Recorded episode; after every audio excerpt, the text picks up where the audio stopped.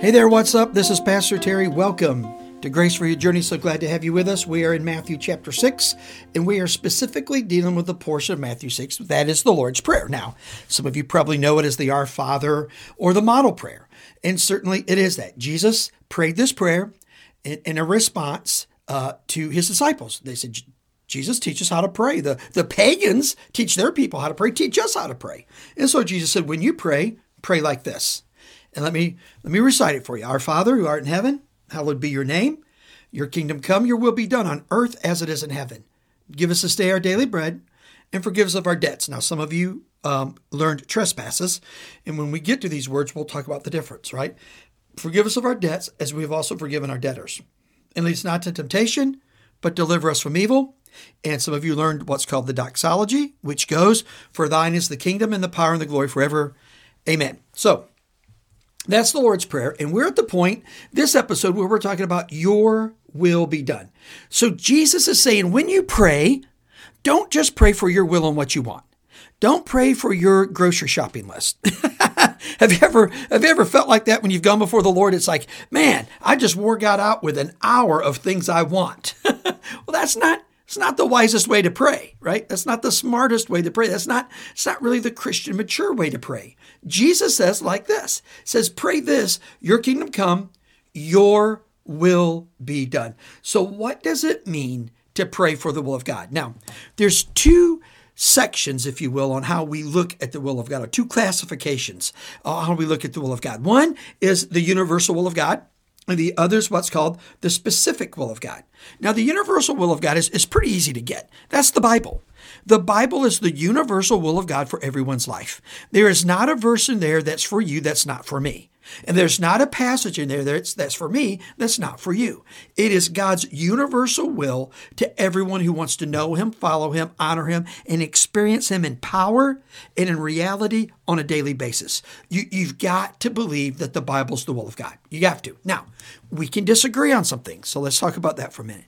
There are some people, really good people, that really love the Lord, that have some different views on different passages of Scripture. You know, so good people can have different understandings of different theological ideas, but the general will of God is clear and specific. Let me, let me give you an example honor your father and mother, that your days might be long upon the earth. That is contained in one of the Ten Commandments, right, in the book of Exodus. And guess what? It's God's will for everybody. It is God's will for everybody to honor their parents. Here's another one from the New Testament love your neighbor as you love yourself.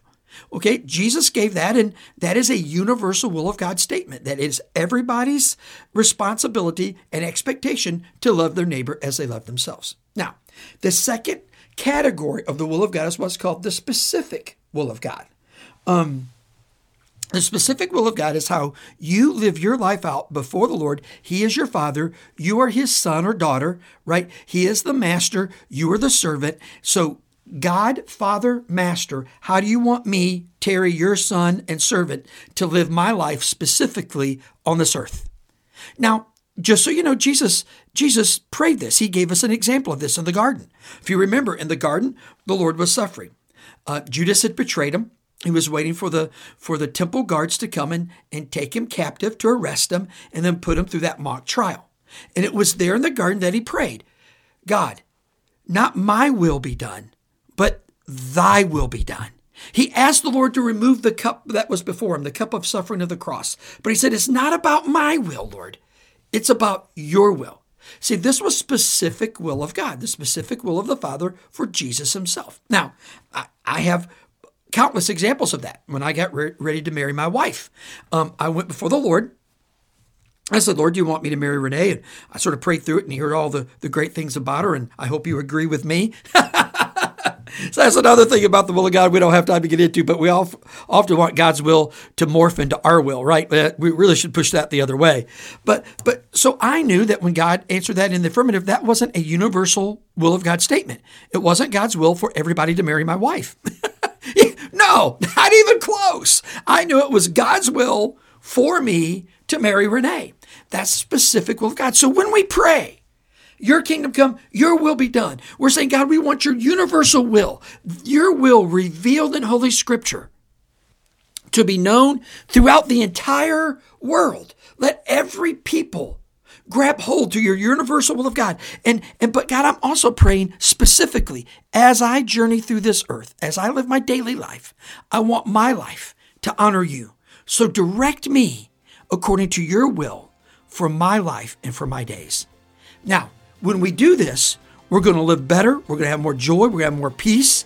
We're going to love people better. Man, listen, our life is going to go to a whole nother level when we pray God's will and do it. And we're going to find unbelievable grace for our journey at every single turn and decision. Let me pray for you.